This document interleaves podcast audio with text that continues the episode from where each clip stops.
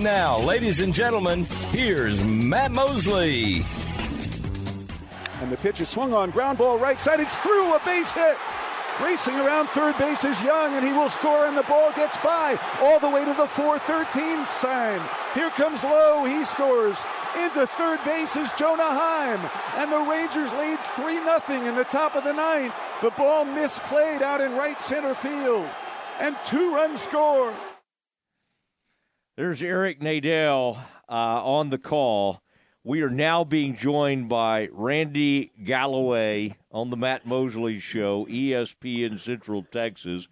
And Randy, I mean, if it was like that Mavericks, you remember 2011? We just kind of we did some show at a Wild Wings, and Rick Carlisle showed up at Wild Wings or wherever we were, and we just kind of did radio for hours upon hours. And uh, these are fun times when your local team wins a championship. I, you know, it's funny because you were a beat man for years. I, on one hand, the people with the, uh, uh, you know, the radio broadcasters, you can congratulate them, but I have to congratulate you because you saw a lot of bad baseball for many, many years. And while you you might not have been up waving a towel or anything last night uh, because you're too much of a journalist, right? But you had a big no. smile on your face and uh, and had to be very excited. So the long wait has ended, and you have seen uh, Randy a world champion Texas Ranger. So it's a lot of fun today. Yeah, yeah, such a uh, such a strange trip it has been. Uh, I was actually 1972 first season. I was an original uh, Rangers beat man, and uh, uh, the Dallas Morning News and did that for 10 years and then moved off that and became a columnist. And by the, by the way, the guy who replaced me at the Morning News as the next beat man was none other than Tim Kurkjian, who's gone on to fortune and fame. And he's in the Baseball Hall of Fame in uh, in Cooperstown as a media member. So, uh, I you know, you you sit there and watch that, and no, I was not quiet, and I was not up to uh, supposedly press box journalistic standards. In fact, during this entire playoff run, uh, my wife Janine refused to watch the games with me. She watched. Uh, she went to watch the other TV in in another room because of so much yelling and profanity and second guessing and everything else. And uh, uh, I I couldn't blame her. And my brother-in-law and, and uh, daughter came over, and they they felt the same way. they, it was hard watching these games with me, but mm. the reward at the end of it, Matt, was uh, wow. Uh, I never thought, I never thought, uh, frankly, I never thought we would see it, and particularly after 20. You mentioned 2011, that great year the Mavericks won the uh, NBA title, mm. and what a wonderful time that was. But also 2011 is when the most dreaded, the most dreaded year in the history of the Rangers, and that's the infamous Game Six uh, in St. Louis, and that to me that was just that was the final straw in hoodoo voodoo. I believe this team was just cursed uh, when they lost that uh, lost that game six, and I knew that we knew there was going to be a game seven, but I think we all knew there ain't no way the Rangers are winning that because of the way uh, game six unfolded. So, yeah, it. it uh, I had a smile and a yell and a couple of beers to boot uh, last night. It was it was a it was a great uh, a great evening, and uh, mm-hmm totally unexpected season with this club. I, said it in April, and I watch. You know, I watch most games. Uh, they play a lot of them, and I watch most of them. But I said at the start, if, they, if this if this team won 81 games, meaning a 500 season, it'd be a great year. And wow, expectations went blooming early and really through July, but then expectations kind of died in September and certainly at the start of the playoffs. Yeah, just oh man, man, I uh, I loved it. I loved it. Did you think of any players or managers from the that first decade when you were on the beat? Did any did any of those things come flooding back? I know you kind of are someone that likes to stay in the moment, but you can't help but kind of think back to all the people you've covered over all the years, and and I just think there are probably some people still around from those teams that were all so happy, and it's kind of like that breakthrough was was everybody's breakthrough when they finally won that world championship. Everybody probably feels great about that. Uh, boy, you put that well, Mister Mosley. That that win last night was everybody's breakthrough, and I did. I I thought of my friend Joe Macko, and you knew Joe well, equipment manager here for years, mm-hmm. part of the baseball fabric in uh, North Texas, is a great minor league player. Uh, his son, of course, Steve Macko, made the major leagues, died tragically of uh, cancer, a Baylor product. Uh, Steve Macko was, but I thought of Joe. Uh, I thought of, of course, my father, my brother. I neither one of them made this long ride, but uh, you you you think of that, and most of all, uh, or from a baseball standpoint, I think I thought of Tom Vandagriff. And every mm. Ranger fan and every Ranger person should think of Tom Vandagriff because his work, 10 years of just utter rejection, trying to get Major League Baseball in North Texas, being blocked constantly, particularly in the National League, because of Judge Roy Hofheinz down in Houston. And uh, uh, Tom Vandagriff, the small town mayor of uh, of Arlington, Texas. Man, the work he did when the big money driving, the big money guys, we'll get a team, we'll get a team. They all gave up. Tom never gave up and actually defied the president of the United States, a guy named Richard Nixon, who absolutely didn't want to lose the Washington Senators, but uh, he he made he made the deal with Bob Short that made the move happen. So and such a wonderful human being. On top of that, now we lost Tom Vandagriff many years ago, but certainly uh, I had a thought. But you know, everybody you come uh, that I've come across over the years, the Mickey Rivers and the Buddy Bells, and uh, just right on the Michael Youngs, and uh, on and on and on. Uh, you know, you think of people like that in that type situation uh, because they, those people meant a lot to me. Some were mad at me for what I wrote or what I said on the radio, and they're still mad at me today. But still, you think of them, and uh, they all played. You know, they're part of the uh, part of the bloodstream that is a rather limited Ranger history.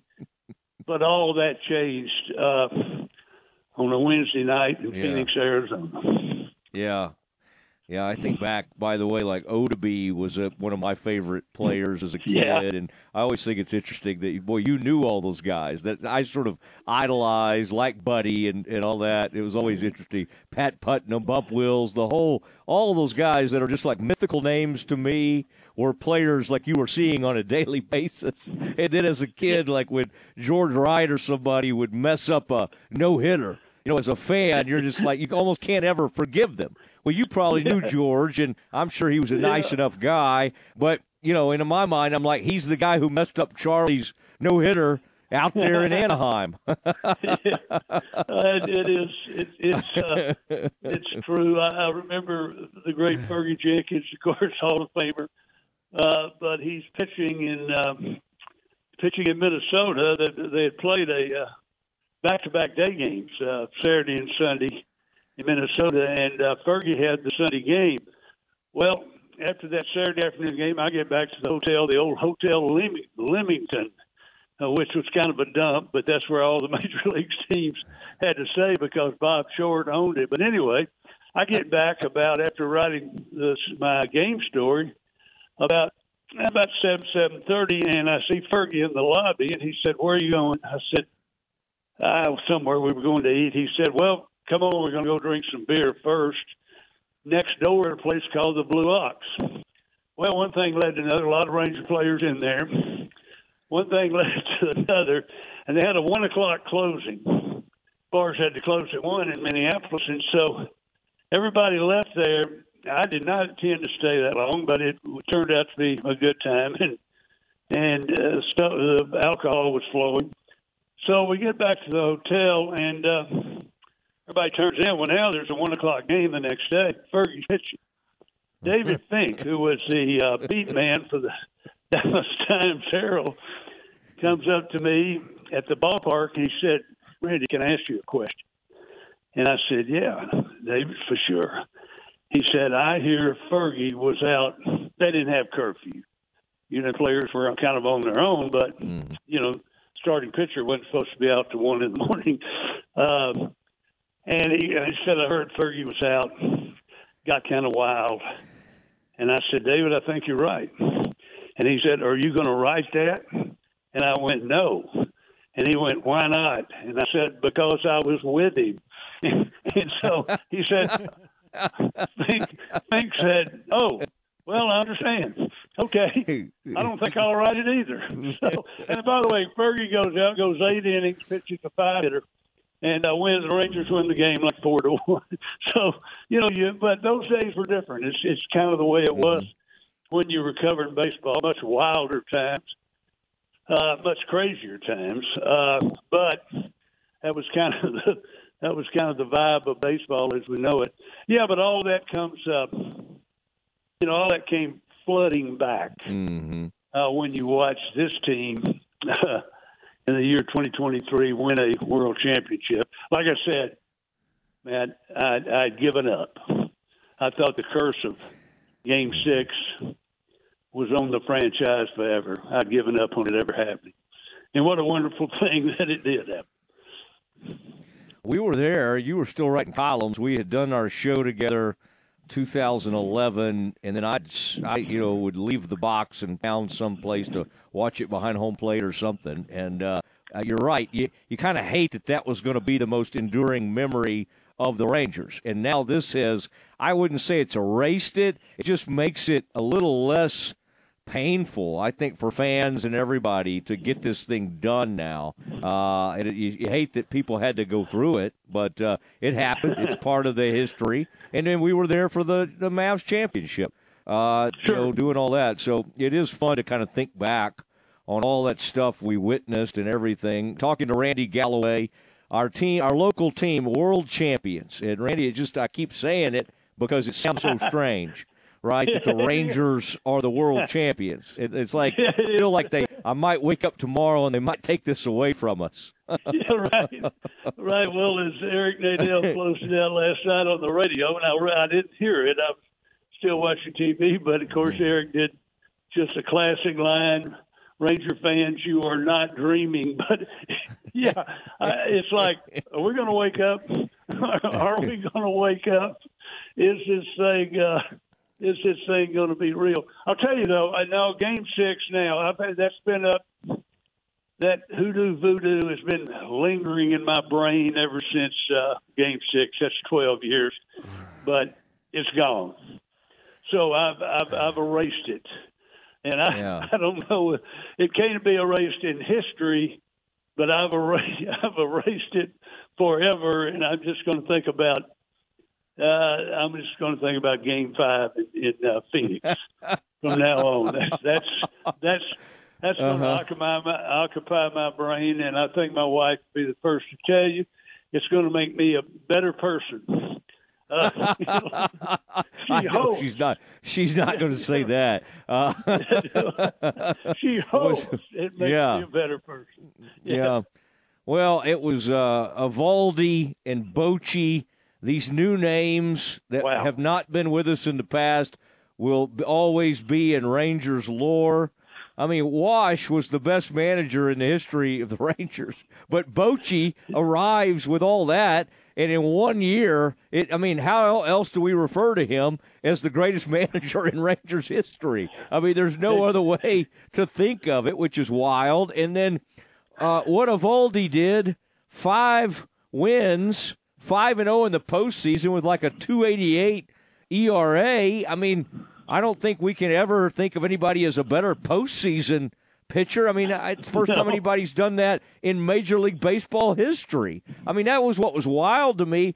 Everything they did kept breaking all these records. 11 straight road games. And then and then uh, Evan, our, our uh, rookie, with with like nine doubles. I mean, like everywhere you looked, they were breaking records.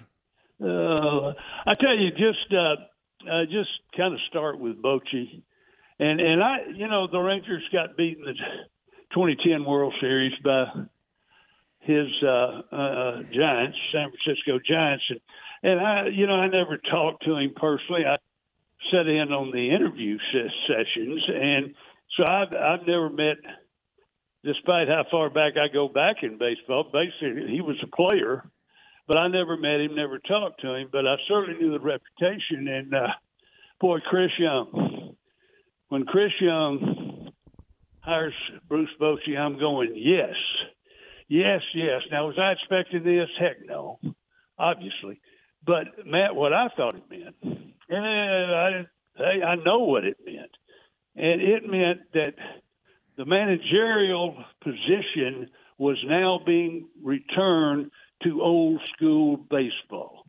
You can still use all your geek stats, your analytical mumbo jumbo. You can still use all that. It's all at your, you know, beck and call. What if whatever you want, they've got uh, people in the organization. But old school baseball now. And that wasn't happening here before. And it is not happening in a lot of clubs. It wasn't happening with Jon Daniels. Jon Daniels wanted to be upstairs. You know, well, I think this is the relief pitcher you use tonight. I think this is your lineup. He wanted to dictate to the managers. It did not work with Wash, Ron Washington, but it certainly has worked with the last two guys that were here. But Bochy represented old school baseball and guys that they manage with a touch.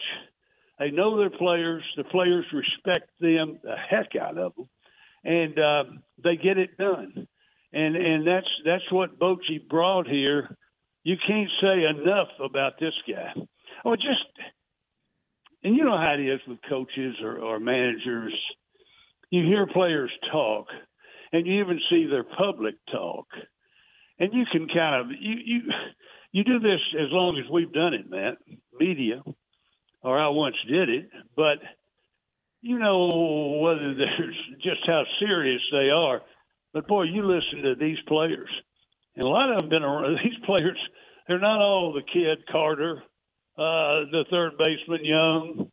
I mean, a lot of these guys have been around a while. But yeah. boy, when you when you listen to them talk about Boch you know that's uh, that's respect, respect, respect, and I think that's what it takes. And baseball is, you know, it's a game that has gone to the geeks, uh, the analytical people. But in certain cases, it's returning to the baseball people. And the Texas Rangers are champions of the world, I think, because they turned back turn back to the baseball people. And, yeah. and Bruce Bochy starts that. Uh, Mike Maddux, the pitching coach, who was run off here uh, eight, nine, ten years ago. Nolan's guy, they call him. Uh, he's one of the best pitching coaches in baseball. He's old school. He's got all the analytical stuff, but he's old school. And uh, Bochy brings Mike Maddux back. How about juggling this pitching staff? How about having to juggle that bullpen mm. and who's available and who's not, the injuries that happened in the thing, and you know it just it all worked out. But there's another old school example: the pitching coach Maddux, and uh, who's as far as I'm concerned, he's as famous as his Hall of Fame brother Greg. And he's got, and, he, and, and by the way, Mike's now got two world championships to his credit. Uh, wow. Love those kind of guys. Love those kind of stories too. All right. Well, I knew it would be fun to have you on, and uh, I thought about you last night immediately. I know you got a lot of calls and well wishes yeah, yeah. and all that kind of thing. But uh, and by the way, tell the uh, tell the Bradford family out there in Aledo if they're still hanging out. Tell them we said hi. That's kind of exciting. a Baylor Bear uh, getting a World Absolutely. Series and ring, and, so that's neat yeah. uh, from Aledo, he Texas. he pitched well uh, throughout the playoffs. Had one Yes.